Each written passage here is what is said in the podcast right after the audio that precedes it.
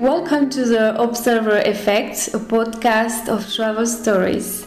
Each week we hope to bring you a conversation with someone we meet overseas, and at least one good story.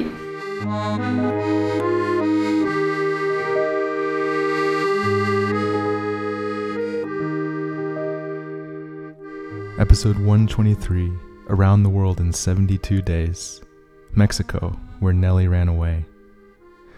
I can't thank Nathan Mannion enough for sitting down with me at EPIC, the Irish Emigration Museum in Dublin, to tell the heroic story of the groundbreaking journalist Nellie Bly. If you visit Ireland, you have to stop in and see the amazing work they're doing to preserve the stories of those who spread Irish culture all over the world. And I just have to say that Nathan is one of the warmest storytellers I've met in my travels. Thank you so much, Nathan, for sitting with me to talk about Nellie Bly today. So can you start off by, before you even introduce who she was, could you describe what she looked like, maybe at the height of her fame? Help give people an image of Nellie. Sure, that's no problem. Fortuitously enough, we actually have a physical description of her from some of her writings, so it can be quite accurate. If you're talking about Nellie Bly in 1887, when she would have been 19 years old, she was 5'5", she weighed 112 pounds, and the report said that she had grey eyes, but she argued with that, and so they were always a little bit more brown. She was the granddaughter of an Irish emigrant as well, who had grown up just outside Pittsburgh, and had later moved to New York, where she became much more involved in journalism. So you can imagine she was quite a small woman, but a fiery temperament, a sense of determination almost unmatched by any of her peers, and a real pioneer in nearly every field that she turned her mind to. So that might give. Yeah, and so now let's introduce her in a more general way. Why is she important? Why do we remember her now? Well, I suppose she's most well remembered for her work as a journalist. So she was one of the very first female journalists in the United States, and she was probably the first to achieve a celebrity in that field as a writer on her own merit. There had been a lot of well-known women journalists prior to that that had often been shoehorned into particular fields and particular topics that were seen as the women's remit within any major paper. So they would look at domestic arrangements, beauty, fashion, that sort of thing, which were seen as women's topics. But Nellie was very discontented with this. She didn't want any of that, frequently rebelled against any attempts to make her write about those topics, and instead wanted to look at women's plight in the workplace. She wanted to look at the role that capitalism played in impacting on the poor in urban areas. She wanted to look at injustice, censorship, major news topics that investigative journalists today tackle every day, but back then it was an almost unheard of phenomenon to have a woman looking at these areas and writing under her own name as well. Mm-hmm. I mean, often prior to that, even some of the world's leading female writers would never publish under their own names. And Nellie, in fact, did adopt an alias. Nellie Bly was taken from a popular song of the era, so it was still encouraged to have a pen name, though it was known that she still chose a female name as well, so it was known that she was a woman and wasn't simply adopting a male persona to get published. So times were changing, but changing very slowly. I didn't realize the name came from a song. What's the story there? Why did she choose that? Yes. So it was the popular convention at the time for any woman who was writing to have a pen name, something catchy, because her real name was Elizabeth Cochran, which goes back to her Irish ancestry, but they would often take it from popular culture. So there was a very popular song, and in it was referenced a woman called Nellie Bly. Nellie Bly was an African-American woman, actually, and she really took to this. But when she adopted it during her early time with the Pittsburgh Dispatch, which was the first paper that she wrote for, she had wanted to spell it Nelly, but her editor, when he heard the name that she suggested, misheard, and you put it down Nellie, but that stuck afterwards. So having had it already in period print, it was too late to change, so she kept it after that, even though initially it wouldn't have been what she was looking for. So the whole idea of a persona, and I guess it also gives you a sense that when you're writing under a different name, you have a little bit more sense of anonymity, a little bit more distant as well. And later on in her career as an investigative journalist, she did a lot of undercover work as well. So she would often adopt different personas and different surnames as well, so that she could continue to publish stories without being widely known. Once she gained a certain level of fame, people didn't want to know. If they heard Nellie Bly was coming down to write a story, they didn't want to talk about her, they didn't want to let her in, because especially this type of stories where she did were focusing on exposés and finding corruption, finding malpractice. She had to pretend to be somebody else to get anywhere close to these stories, and she went to some lengths to do so as well. Before we dive deeper into that, and I want to pick up with that after this, can you describe where we are right now? Yes, so we are in Dublin, in the Docklands. We're in a 200-year-old bonded warehouse called the CHQ building, beautiful space. But in the vaults of this building is a very special museum. I'm going to say that because I'm biased. It's my museum. Called EPIC The Irish Emigration Museum. I'll second it. I'll confirm it's a special museum. Well, he's been bought. Well, we're a very young museum. We're only 3 years old. We're Ireland's first digital museum as well. I didn't realize that. It's so... Yes. So May 2016. That's incredible what you guys have accomplished in such a short amount of time. We like to think so, but again, a little bit like Nellie, the sky is always the limit for us. We don't stop on our laurels. We're hopefully aiming bigger and better every year, and that's really seems to be something that's taking place here. But the museum actually looks at the story of Irish emigration over 1,500 years, so back from the 6th century all the way up to today, and moving forward, because emigration isn't just like any other historical event, it's ongoing all the time. It shapes society, and contemporary emigrants leaving today are also part of that Irish story that need to be recorded. So we use personal stories in the museum. We've over 320 downstairs at the moment to tell the story of the much larger 10 million people who've left Ireland in those 1,500 years, and the 70 to 80 million people around the world today that claim descent from those people, who are known as the Irish diaspora. So you can imagine it's an unending project, infinite amount of potential stories that can be included. We look at the motivations people had for leaving, we look at the means they left, we look at the impact they had when they arrived in their homelands all over the world, and we look at how they've shaped and influenced the world since then as well, and all the way up to today, and how we communicate and connect with that diaspora in the modern world. The means by which that's been done has changed immensely now, thanks to events like the internet, social media. We can engage with people in seconds anywhere in the world, whereas before, you wrote a letter, it could take weeks, you might never get a response. If you wanted to leave back then, at any point throughout the history, it could take weeks, months, even years to get to certain parts of the globe. Now, with the advent of air travel, you can get to the other side of the planet in a day, if not just slightly less. So it's really changed how we engage. But it's still very important that sense of distance. While we feel like a global village, there is still a physical distance between people, and if you can talk to somebody online or you can Skype them, you still can't give them a hug when you're sitting in Australia. You still can't go and visit your own home place. So while how we've connected with our diaspora has changed, some of it is for the better, but there's always going to be a little bit of a sense of detachment that people just can't really overcome as of yet.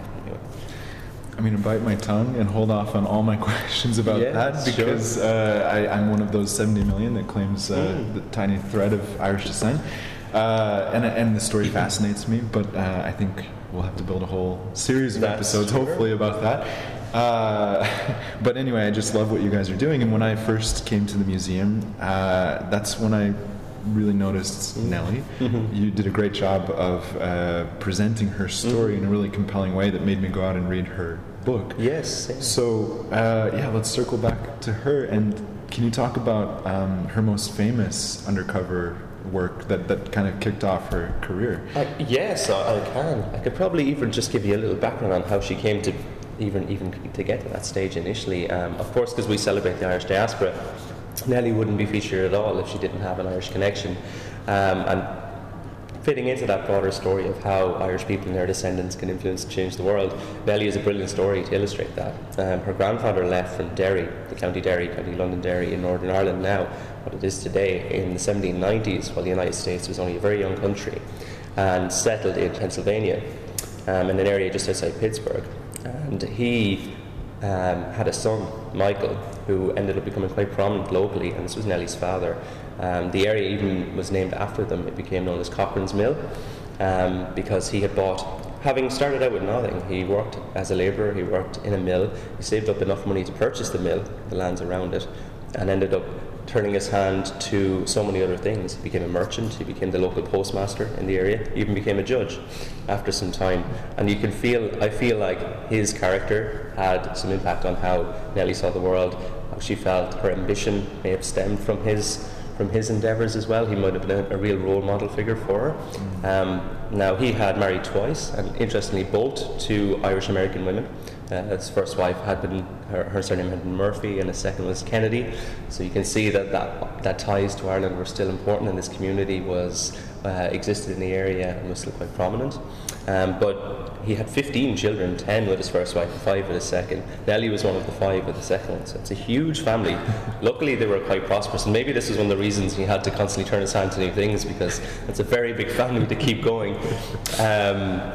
But sadly, when Nellie was only 6 years old, he died. She had been away in boarding school at the time, and the family fell on very hard straits, and his mother was struggling to support the children as well on a much reduced income. Most of the father's estate had been used up as well, following on from his death. So they struggled for quite a while, and that was one of the reasons Nellie felt that she had to gain a sense of independence, that she wanted to chart her own course in the world, and she didn't want to become a burden on her parents. So while she had attended school, she left quite young. She was only 14 years old when she decided to leave school. She was also perhaps having a little bit of an adolescent rebellion, because she had been nicknamed Pinky as a child, because that was her favourite colour. Most of the clothes she wore were pink. At a certain stage, she decided that this was no longer acceptable. She was an independent adolescent now, and she did away with the name, did away with the pink clothes, and added an E to the end of her name. So it was, instead of Cochran, it was Cochrane. She still gave it a little bit more grandiose, a little bit more established, and decided that she wanted to get a job. So when she decided, interestingly, journalism hadn't been something she'd been going into initially. She had been trying to find jobs locally, but an article appeared in the local paper, which was the Pittsburgh Dispatch, which was basically outlining how a woman's place in society was in the home. Nellie read this and was outraged by it, wrote a response as a letter to the paper. It was so well received that they asked her to come in, and she ended up going for an interview with them. She was given a trial, she was given another piece to do on the impact of divorce on women.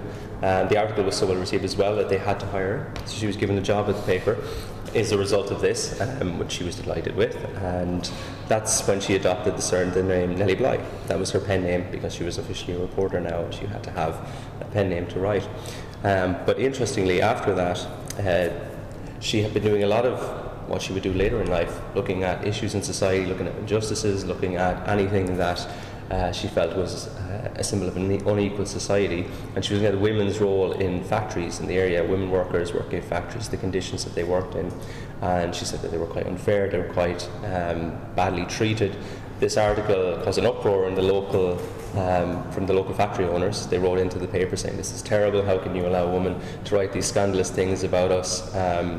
She shouldn't even be writing about these topics in the first place." And the editor came under a lot of pressure and then sidelined Nellie so that she could only write about fashion, beauty, the home, which she was outraged at. She didn't accept it, and like most journalists who were true to their creed, she refused to do so, and instead left the country and went to Mexico for 6 months, where she continued writing as well about injustices that she found there, and without ever formally resigning from the paper as well. She just up and went and left, and went all the way to Mexico. Which whereabouts in Mexico? She moved around a little bit, so she was in Mexico City and she was in northern Mexico as well. But she stayed there for 6 months. Her initial intention had been to stay for much longer, but under the president at the time in Mexico, was President Diaz, it was a little bit of a dictatorship in place at the time. It wasn't the most open society. And Nellie wrote an article about a local journalist who'd been imprisoned. Censorship was enacted there as well, which the authorities heard about, read the article, and they threatened to arrest her. So rather than be arrested, she fled back to the United States, briefly returning to the Pittsburgh Dispatch.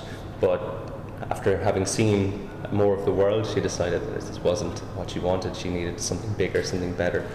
We have to back up just for a second. Where did she get the idea to go to Mexico? Like, what? No, I'm not sure. I mean, is that seems really extreme for the time? Yes, yeah, no, it is. And actually, I think she had a sense of wanderlust. She was a bit of itchy feet. She wanted to get away to something completely different. She really felt that she wanted to always be the first person to do something. Nobody of her age or her gender had ever gone off and done an adventure like this, so she just wanted to do it for the sake of doing it. Later on in 1888, actually, she did publish her first book, which was about her time in Mexico, called 6 Months in Mexico. Her second book, and her second and only final book, was Around the World in 72 Days, but this was her first travel log, I suppose, of her time. And then quite a young girl, you know, she was, I think, 17 years old at the time, just after her first job, just refusing to bow to the whims of society or the town and the structure that she found herself within. And instead of staying in her place, she decided to completely ignore it, leave, still stay to her own track and do her own thing. And then a common trait that you find throughout her career, managing to annoy people in high places everywhere she went, and either having to leave or bringing about great societal change. So, you know, she was uncompromising in that regard. So there is definitely something there. But having left as well Pittsburgh, she moved to New York City. And in New York City, she was basically penniless for a number of months. She was trying to get another job in journalism because she had a real passion for it at this stage, but she couldn't get hired anywhere. And through her ability to talk her way into nearly anything, she managed to get into the office of the editor of the New York World, who was Joseph Pulitzer, who the Pulitzer Prizes are now named for, who had been newly appointed as editor to the New York World newspaper. And he was so impressed by her that he actually commissioned her to do an investigative journalist piece to Undercover. And she was chosen because it was for the Women's Lunatic Asylum on Blackwell's Island in New York, which obviously none of the male journalists would have been able to be admitted to. But what she had to do to get in there was fake insanity, get both the police and the local courts to sign her off as insane, and then she was transferred to the asylum so she could do an expositive piece from the perspective of a patient inside and write about the conditions that she found there. And she was successful. She was very resourceful. When you read about through the article about how she managed to do it, it's astounding. She knew that many of the women who ended up there had been in perilous conditions, were usually poor, and so she decided to check herself into a local halfway house in the city for women, a women's refuge, and so that she would appear insane, using the terminology at the time. She stayed up all night in the room, she didn't sleep at all, so that she would have a more haggard appearance, look a little bit more disheveled, and then walking around the house and saying incredulous things to other residents in the building, so that they would consider that she was a bit strange, a bit unusual, until the landlady ended up calling the police because they were all discomforted. Everybody was a little bit out, and to come and check her. She continued this guise, and she was brought to the local police station, and then she was brought to the courts. But she kept telling everyone, "Oh, where are we going to the police station?" It's like, "Oh, we're going to find your lost luggage." It's like, she accepted this. So then when they were bringing to the courts, "Oh, we'll have to go there and check next," playing along the entire time. And the judge, even that she was brought before to issue a verdict on this, completely bought into the entire. Doctors certified her as insane as well. They brought 2 doctors in who conducted an exam, which just amounted to kind of shining a light in her eye and asking her a series of questions, which she fooled. And then she was committed to Blackwell Women's Asylum, where she spent 10 days inside, incarcerated among all the other patients. She wrote some very daunting facts around how the patients were treated, the conditions they went in. They were only given a communal comb to comb their hair. They were always washed in cold water and only once a week. A lot of the medications that they were given as well meant that they were frequently very, very thirsty as a side effect, but they were never given water. They were locked up all night without any water, and they'd be screaming throughout the wards. Many of the women she said she found in there weren't insane, they just didn't speak English. So there were German women and women from Ireland locked in there, who at the stage in the medical examination when they asked, "Do you speak English?" rather than get an interpreter in, they were unable to respond to any of the questions. They just incarcerated them, some for life, because they had nobody to speak up for them and nobody to defend them. The only reason that Nellie was released after 10 days is because the editor, Joseph Pulitzer, of the paper had arranged to do so and vouched for her and signed her out, because without a relative or a senior figure who would do this, you couldn't leave of your own will unless you were declared sane, which was next to impossible.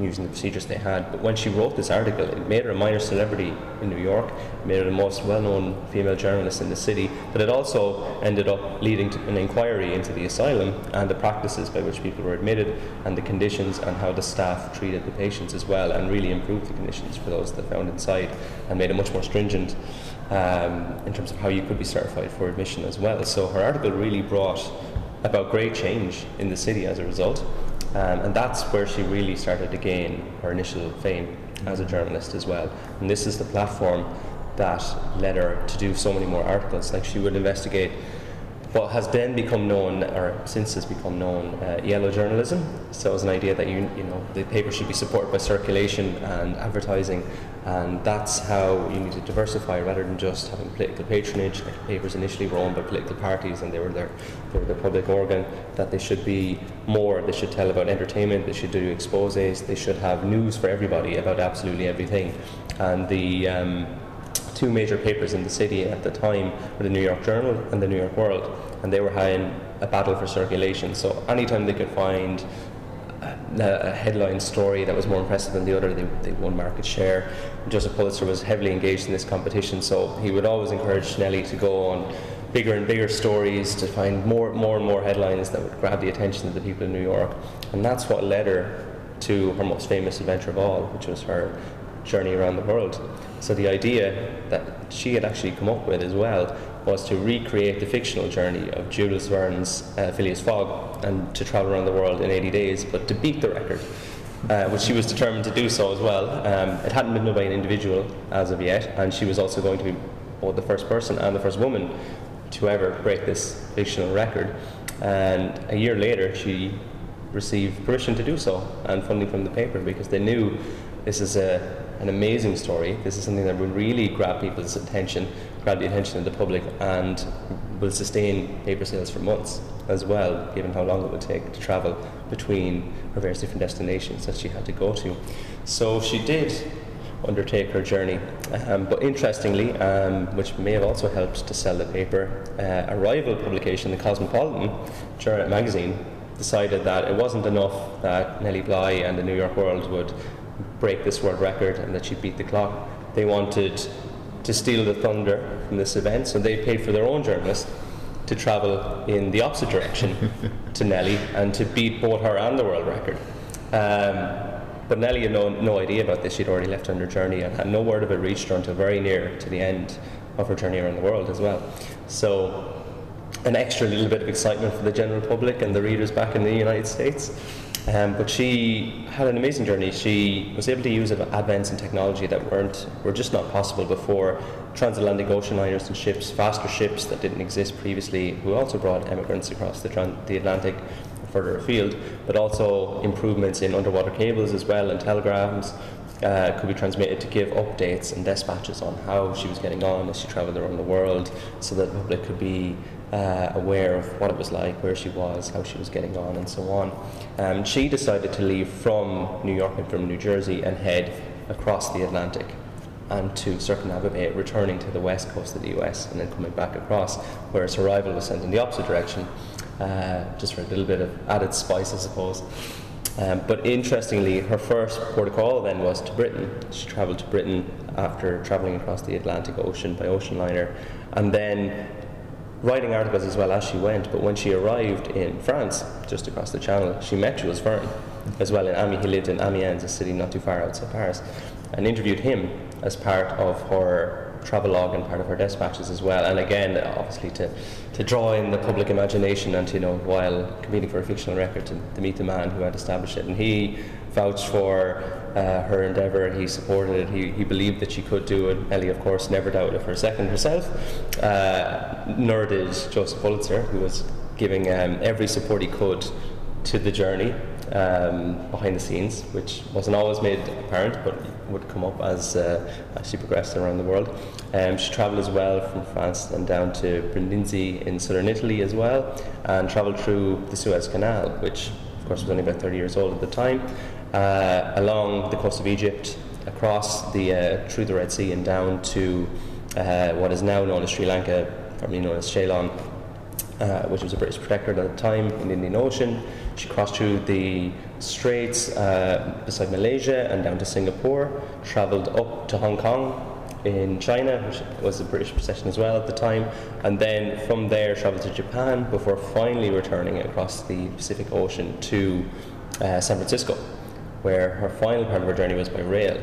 But along the way she encountered endless adventures we might go into in a moment, but one thing that always struck me as well is that when she had arrived back in San Francisco, she was actually 2 days behind schedule, and then when she had been in Hong Kong she had learned that she had a rival reporter undertaking journey in the opposite direction as well. It only got to her at that stage where she was about to embark on the final two legs of her journey.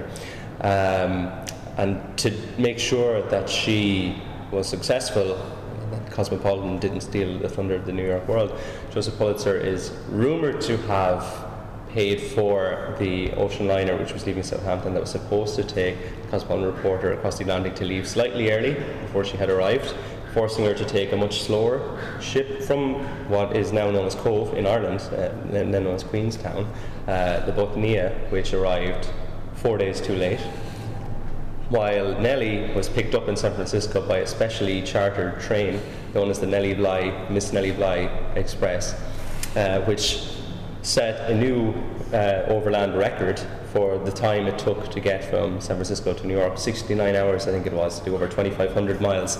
Along the way, each of the station masters was presented with a very large bottle of champagne to allow the train to pass ahead of any of the other rail traffic as well, which may be one of the reasons why they were able to achieve such great land speeds, and arrived back in New Jersey in 72 days. She had managed to complete her circumnavigation of the world, capturing the imagination of the American public, New York, and months of papers as well. Eventually she would go on then, only a couple of years later, to write her account of this journey as well, which would be probably what inspired so many others. The record was later surpassed as advances in technology came along, but she still remains the first, and for that, as well as her work as an investigative journalist, in 1998 she was inducted into the Women's National Hall of Fame in the United States as well, alongside many others like Amelia Earhart, Rosa Parks and more. So, quite a woman, but she didn't stop there anyway. When she returned to New York, she jumped straight back into journalism. She continued going undercover. She exposed malpractices in local pawn shops in the city, how society women would often sell or pawn their jewellery for a number of days to sustain the life that they were maintaining, and only reclaiming them then ahead of special events for parties and so on, and the people that were making an absolute fortune off of this as well. The role, how it was often used to handle stolen goods as well. She went into tenement buildings all around New York as well, met the local people who were living there, talked about the slum landlords who were charging extortionate rents in the various parts of New York City as well on these properties, small rooms that could have up to 8 different people staying in them, the different rates as well depending on where in the building you were located. She looked at fire safety in these buildings as well, all issues that are now for the most part represented by strict protocols and standards that have been put in place, but at the time were next to non-existent. But her role in highlighting these issues led to public attention, and in time as well led to safeguards being put in place. So she never stopped investigating stories, and it was until 1894 that she continued in journalism. She only stopped writing, and she had throughout this time written for the New York World because she had gotten married. So she married a very wealthy industrialist, a manufacturing magnate who was also a millionaire, ironically enough, called Seaman, and she gave up journalism to work with him, but there was a huge age gap at the time. I think she was only in her mid-20s. He was 73 years old. So he had also had ailing health, so she started to help him run the business as well, help him to administer his business. And it was in 1904 he passed away. She actually took over the company, which in 1904 becoming one of the leading industrialists on the eastern seaboard of the United States, while a woman, was again a first. But she was very resourceful, and she actually managed to create 2 inventions herself. She has 2 patents in her name, which are now under Elizabeth Cochran Seaman, and you can still see them. They're still available from the patents office in the US. One for is a stackable garbage can, which hadn't been invented before, and then she had a kind of novelty milk churn as well. So these were things that she'd come up with, but they actually started manufacturing the garbage can and made quite a bit of money. She was successful for quite a while up until the beginning of the First World War, but a lot of the business had been through negligence and through embezzlement by one of the factory managers. It actually ended up going bankrupt. So she was again left almost penniless, again after having so many more firsts to her name. But rather than let this get her down, she decided to turn her hand back to journalism.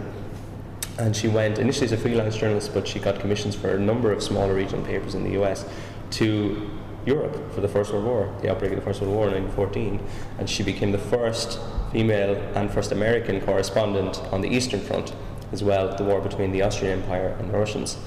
And she had managed to be based in Serbia. She wrote a number of different articles as well while she was there, and the first one, but her perspective was always quite different as well, because while everybody else was discussing military tactics, maneuvers, and most of the focus was on the Western Front and the border between France and Germany, she was giving them a different perspective in what was a much more mobile war. It wasn't so much trench warfare as kind of open battle across large plains and large areas. But she also told the human perspective from the civilian as well. She would go to see how the war was impacting on Serbian women, how it was impacting on people in Hungary, getting that human story about the cost of war in there as well, which for up to that point had been more or less ignored and wasn't really acknowledged as well. And this was kind of an eye-opening event for her as well, having never been in war prior to that. The bloodshed and the huge human cost that was associated with it really opened her eyes, and it really comes through in a lot of her writing as well. It wasn't sensationalism, she was really just trying to get the human story out there so that people could see the other side of the glorious battles and glorious victories that they were hearing about from all of the other presses. And interestingly, at the time as well, the following year, 1915, while she was based there, she was actually arrested by the local authorities. Of course, it was a state of war. They didn't believe that she was an American journalist. They believed that she was a British spy. So she was incarcerated and imprisoned, later released, luckily. So she got to see the impact of war as well from that angle as well, which was something, again, that nobody was hearing back home. So she lived a very, very amazing life. Following the war as well, she did return home, but she actually passed away quite young. She died in 1922, and she had been born in 1864, so she was quite a young woman, having arrived into the world during the American Civil War, and then very soon after the end of the First World War, she died quite young, and she was buried in the Bronx in New York as well. But in her quite short life, she packed in so much.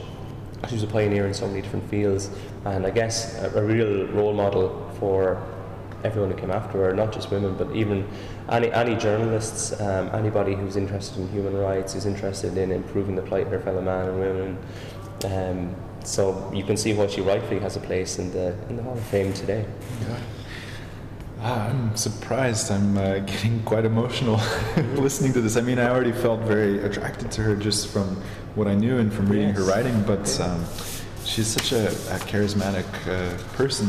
I can only imagine encountering her as a traveler, as a fellow traveler. Yes. Well, what kind of traveler do you think she was? How did she approach traveling? Well, having read most of her work, very, very independently. She wasn't really, apart from when she returned to the US, and she had her specially chartered train, which was Pulitzer's doing more than anything else. She travelled very lightly. She didn't have very much with her, and they made quite a note of this. I think when she left initially on her journey, she only had a single suitcase with a couple of changes of clothes, some writing materials, the coat that she had been wearing, and very little else. She kept all of her money in a pouch attached to her waist, which had, I think, primarily it was British pounds, some American dollars, and gold. So she was prepared for any eventuality as she travelled. She didn't let adversity overcome her as well during her travels, because when she would have setbacks as she was travelling the world, when she was in Hong Kong, her ship had been delayed, and rather than write about how much of an issue this was for her, she decided to use her newfound time to explore part of the country. So she travelled to the mainland and she visited leper colony while she was there, which is not something any usual travel tourist would go toward. It'd be something you'd actually intentionally avoid, because of the risk of contagion, but she wanted to see, again because of her plight, for those suffering, those marginalised members of society, anybody that was seen to be excluded from the general narrative of the nation. She wanted to know more about it, she wanted to know why, she wanted to hear from them.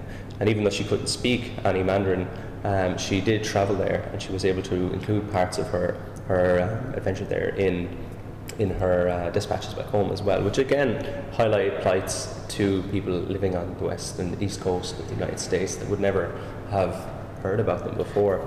Do you happen to know the name of the leper colony or what city it was near? I think it was quite near, I can't recall offhand, but it was, I think, near Guadong, as far as I can remember. I'll check and I'll let you know. But this is really strange because I lived in China for a year when I was 25, and I went to a leper colony.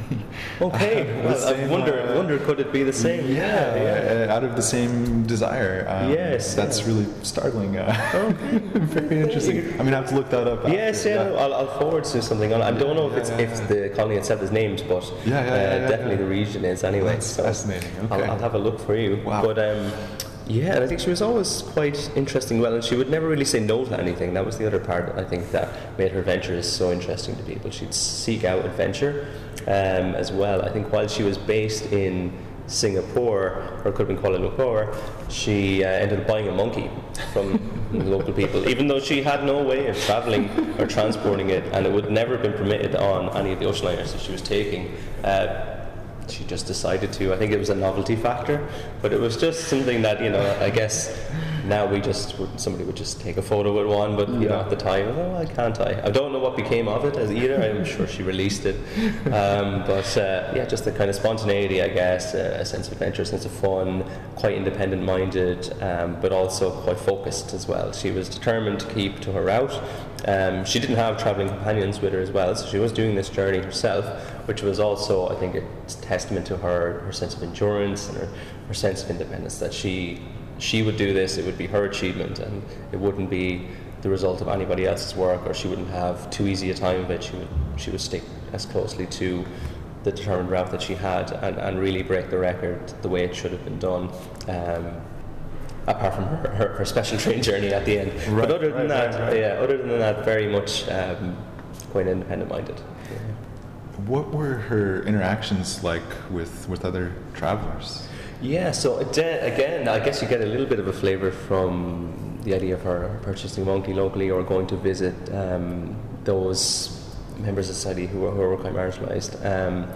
She enjoyed travel in its essence as well, moving from place to place, but it seems that, again, the human story was what she really wanted to write about. She was interested in locations and architecture and places, but linking up with people as well and talking to them, that's what you see coming in to her writings as well. That's what you see her, I think, drawn toward, the idea that she was giving a voice to somebody who in ordinary circumstances would never have gotten one. Mm-hmm. So I think that was what, for her, I think she was almost in a sense empowering local people through her adventures. Mm-hmm. And I think while obviously her primary focus was to complete the journey and to boost circulation for the paper, she used this opportunity herself to push some of her own ideals and some of her own ambitions as well, which was about getting these people to share stories with her, getting a chance to get them out there and get them back to the general public again, with the ambition and the hope, I'm sure, of improving their lot in the world and their place in society, which is just something at the common theme that runs throughout all of her writing,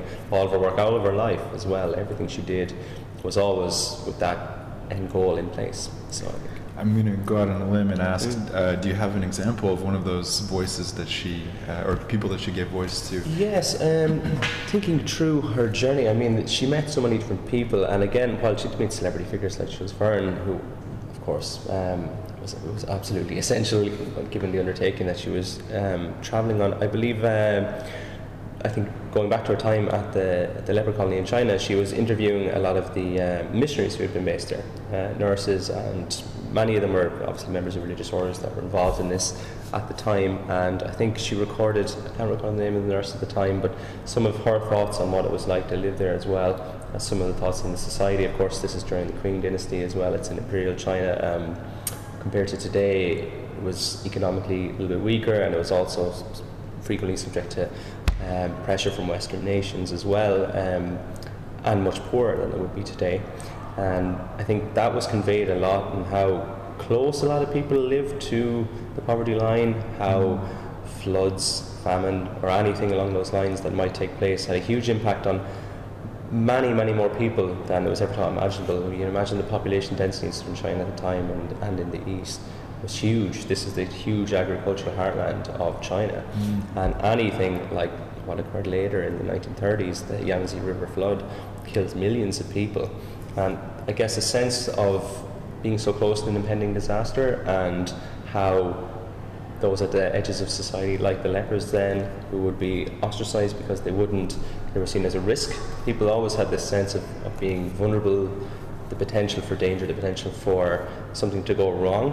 And I think the idea that rather than just forget any of these, her interviews with a number of people she met kind of conveyed that they were aware of this, but they were very much in the minority. They were a very small number of society, and they were seen as kind of idealists, which is something that didn't really make its way back, or wasn't even widely accepted in the wider world as well, that they should be given equal treatment to everybody else. And I think Nellie was very happy to give these voices a platform where no one else was offering to do it.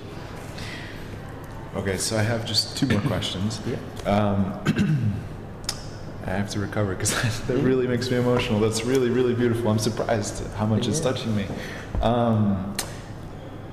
Did travel change her? Maybe it's an impossible question to answer, but let's take a try. Well, I can't see how it couldn't have, I think, really, because now, while she never says it explicitly, when you look at her interactions with people as she travels and she look at her experiences, I think travel always changes people. It exposed her to so much more than she would ever have encountered. Even when she was based in New York and she was dealing with horrible injustices and poverty and tenements, insane asylums, and urban poverty in the Western world, when she started to travel around the world and she was exposed to so many different human situations, so many different societies, so many different places, that really did have an impact on her. I mean, obviously it didn't discourage her, because when she came back she did some of her best writing about dealing with these issues. I think it revitalized her sense of almost social justice. That's why she dedicated the next decade to writing about these topics. She remained primarily in the US, but then having later traveled to Europe as well as a war correspondent. But again, rather than taking the big story, she was going after the cost of war and the human cost. She was looking at the people who were most affected. I think it really stuck with her, and it didn't discourage her from travel because she chose to do so.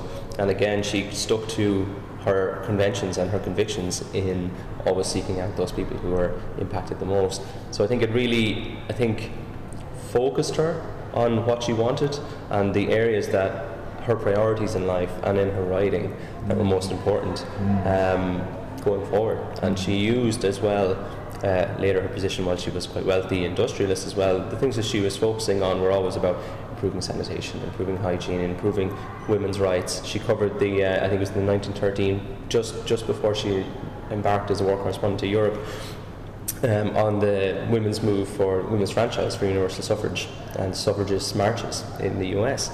And she, at the time, estimated that it would be 1920 before women achieved suffrage. She had quite an insight as well before then.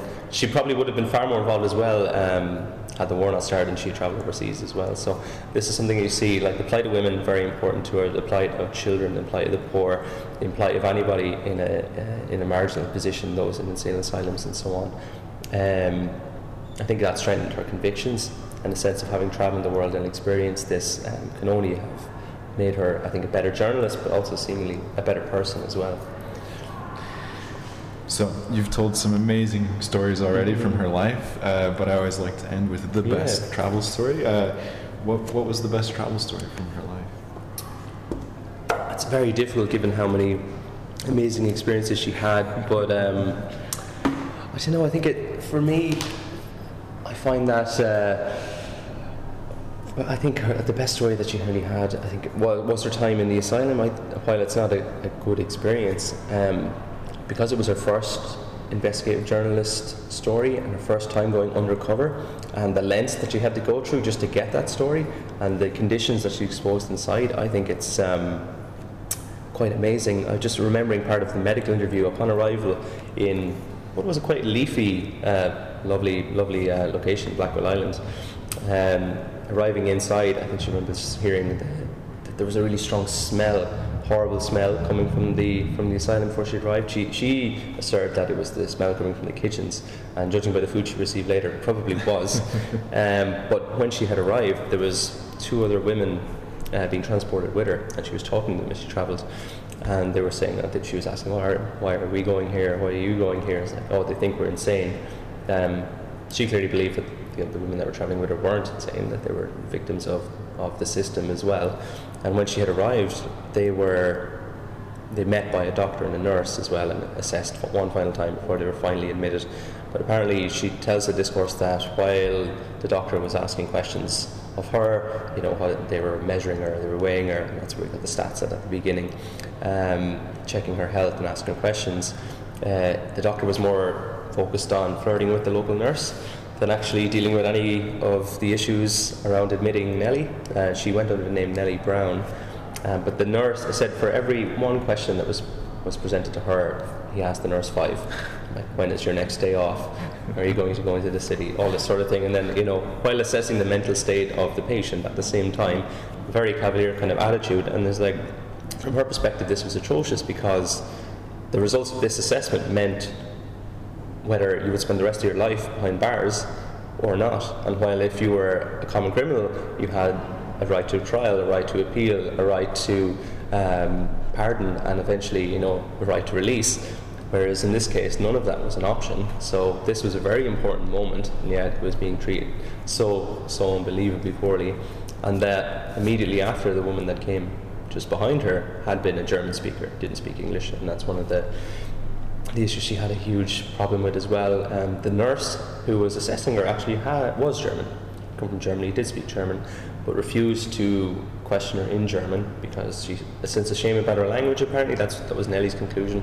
But as a result of that, rather than go outside and seek an interpreter, they just admitted her because she couldn't respond to most of the questions and assumed everything up to that point had been in order, so she must be insane, and admitted her inside. So when you can get a real sense just from those little encounters about how horrible a system it was in place. The people that were supposedly running and supervising the asylum were far more interested in their own personal lives than in any of the conditions the patients were subject to, what condition their mental state was in. And at this point, Nellie did a test as well. She answered everything completely normally. She didn't insanity to see if at this stage, well, now I'm speaking to you in perfectly rational manner, oh, well, obviously this was a mistake, release the woman, and they didn't. So they assumed that, what it was, a double-edged sword and a catch-22, that if you appear perfectly sane, it was evidence of your insanity, because you were clearly faking it, and you were so good at it that you were attempting deception. So whether you, or in the alternate was you acted insane, and then of course you were insane, but you're acting too rationally, so you're clearly insane. So there was no way to pass this examination and be released.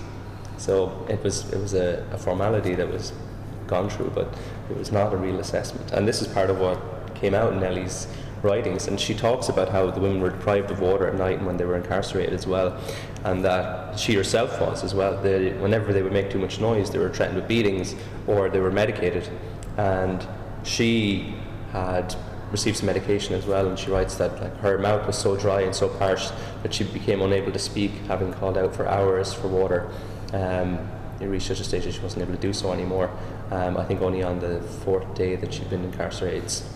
So when you look at that, the conditions that she was under, I think that became, because it's also the story that catapulted her to local fame and national fame, I think it's probably her best, while not a warm and heartwarming story. It is in the regard that as a result of this, the inquiry that took place really improved the conditions for everybody who had been patients beside her, and that the vetting process became so much more detailed and so much more focused that it did allow a lot of people who would have ended up there a chance at liberty. Rather than just being a place for problem members of society, it started to move toward more of a proper medical facility as a result. So I think that's an amazing legacy to leave behind. While travelling the world is a very impressive endeavour and breaking a fictional world record, and you know that really captures people's imaginations, and she did so much along the way. I think that's the very first act that she did that brought about real change in society. It's probably her most important article and her most important story, that was the forerunner for so many more that came afterwards. I'm really glad that you returned back to that, and especially the German immigrant who was just shuffled off into incarceration. Yeah. That is a travel story that we'll never know. Yes, yeah, luckily. Yeah, yeah. And I just want to ask, what about you? What's your best travel story? Oh, I don't know. I think I'm nodding at the caliber of Nellie Bly, but I'm not sure. My best travel story, I suppose last year I went to Russia for the World Cup. Wow. I have Russian friends as well, so I had the privilege of traveling with Russian speakers, which really made the journey a lot more adventurous than it might have been otherwise. Yeah. Because we also used the opportunity presented by the World Cup. We did go to one match. Ireland weren't in the World Cup, or Northern Ireland, so we didn't have a huge vested interest in attending, even though we would be fans. So we ended up going to Japan and Colombia in Saransk. We had flown into Moscow. My friends had relatives there. We travelled from there to Saransk, and then we were going back to his home city where his grandmother lived, which is a tiny little place called Yashkarola near Kazan. But on the way to the match, we had to take one of these overnight trains from Moscow all the way to Saransk, and we left, I think, at midnight. The train journey, we arrived around 1 o'clock the following day, so it was very long. There's no such thing like this in Ireland. You can't take a train for more than 3 hours in any direction at all. So just to see the Russian landscape we passed was very impressive. But for me, the most engaging part was the passengers that we met when we were on the train. Anybody who's been on one of these, you realise that we were in the standard cabin, so it was open, the carriage. There were two beds with a table in between, two bunk beds either side, and more on the aisle or two. And it continues along the train in this fashion. And the whole train, rightfully so, was filled with fans who were going to the match. It was Japan versus Colombia. The train was maybe about 80% Colombian fans, 20% Japanese, so there was a lot more Colombians there than the Japanese. But when we arrived, there was nobody in the compartment just across from us. There was nobody in those beds. We were kind of wondering, who will end up here? Because we were the unusual people. We were neither fans of either team, but we were going to the match anyway. And actually, it was neither Colombians nor Japanese. It was two Russian men ended up sitting there right across from us. And at first, we were horrified and terrified because they looked like huge soccer hooligans. And actually, it turned out that they were. They said that themselves. They were fans of Spartak Moscow, and they were professional hooligans. So we thought, this is terrible. We're going to be sleeping beside them for like 15 hours. What are we going to do? They also looked quite intimidating. They were both about 40, bald, very muscular, scars and tattoos all over them. And we were like, okay. So we struck up a conversation with them anyway. They did speak English, luckily, even though my travelling companion, he spoke Russian. And they actually turned out to be some of the friendliest people we'd ever met. They were really warm, really engaging. They travel all the time. They go to all these matches. They brought loads of provisions. We were such novices. We had like bags of crisps and a few beers and some chocolate and stuff. And that's a very long journey. They were taking out roast chickens, and they had like full like a cranberry juice. And then we offered them a beer to try like reciprocate. And no, it's okay. In a minute we will get out the real alcohol. And they took out this bottle of homemade vodka, which they made in their own house with them, and went to fetch glasses from the every carriage has an attendant with a little stall and a little office. And you're not actually allowed to drink on the train. We didn't know that at the time. You can't drink alcohol on it. But it was about nearly 1 a.m, and everyone's going to sleep. So they gave her 4 glass tumblers to him. He asked, like, what are they for? I was like, it's just for water. And we ended up drinking the vodka for at least an hour and a half or something in the train while everyone else was going to sleep. So we had to like grab it from the top and gently toast it by the bottom. So it was a very muffled sound, but it tasted like drinking fire. It was very intense stuff. And both of the guys had their shirts off at this stage as well, so they looked really intimidating. So when the little security guy came along, he was only about 19, and he really didn't want to get involved, so he just kept going. And we ended up, we had all of that with them to sleep. horrible hangovers the next morning. But we went to the match, and we ended up bringing the two guys, and they were both ex-army guys. They were both in the Russian army, and they were the warmest. They were telling us stories of their travels. They're very warm people. They're very emotive people as well. Like the Russians, they really want to get to know you. They ask the most piercing questions. They're really family focused as well. They're very engaged with love. They're very romantic people. They always want to know about love. Are you in love? Are you married? Why not? When are you going to be? Or were you before? Even though they could be divorced 3 times, which is always very hopelessly romantic. But they had telling us about when they'd gone to the Euros in Marseille in France a couple of years before, and that this is when we started talking about their hooliganism, because we asked them if they were football fans, and they started telling us these stories. They went over when Russia won in the Euros, and they had their friend had been one of the chief hooligans that caused so much trouble over there in Marseille. He ended up starting a fight. England and Russia had some tiffs around the country, and his friend got arrested for his involvement in it, and he ended up spending 6 months in Marseille in a prison as a result. And they were telling us this is a great story, you know, but they have it presented as, actually, it's more of a gentleman's affair, right? They're like, oh, you just go and people all start rioting, but like, saying, no, everybody does this. In Moscow, there's about 6 football teams in the city, and any time there's a local match between any two, they all arrive, but they pre-arrange to meet each other, these groups of supporters and hooligans, and they arrange a fight, and then they fight each other, and then they go to the match and they celebrate, and afterwards they all meet up together and have drinks. So they don't just attack random members of the public. It's all this kind of pre-arranged, and then afterwards they're best friends, even though, you know, a couple hours before you're breaking a bottle off somebody's head, now he's your drinking companion. And yeah, so we ended up we had to wait a couple hours after the match as well to get our train to the next city we were staying in, and we brought them to an Irish bar, and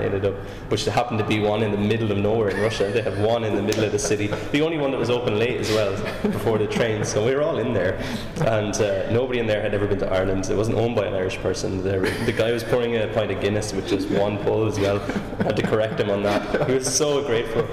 But a great experience, and they tried Irish whiskey then as well, and it was just, it really, stuck with me. I guess my big lesson from that was always not to judge a book by its cover, and that stereotypes exist and sometimes are true, but also they're not the full story. So while these men looked like hooligans, were hooligans, but their hooliganism, what I had perceived it to be, and the presentation, I think, often of Russian people through the media can be a lot harsher than ordinary people on the ground who we found the most hospitable everywhere we went. Barbers were offering us free haircuts. We went to this town, and no Irish people had ever gone there before, and they couldn't believe we were from Ireland. It was like, why are you here? It was the question you were getting the most. Because when you left the host cities, there's just regular, ordinary Russia, small town Russia. It's like, but why? It's like, we're here for the World Cup, and we're using it as an opportunity to see more of the country while we have our visa. But they were just so warm. Like, oh, you must come over for dinner. We'll get the family, and we're going to little dakas out by lakes in the countryside, and they're making us barbecue, and people offering you haircuts and bringing you for drinks, and you just felt so indebted to everybody. They really wanted to make the best impression that they could, and they were very concerned about what do you think of Russia? What do you think of it as a country, as a people? And getting their views was just something that I'd never get the opportunity to do before. So I guess for me, that's been one of the adventures I've most enjoyed, and has stuck with me then since too. Nathan, that's beautiful. What a great ending. Thank you so much. No problem.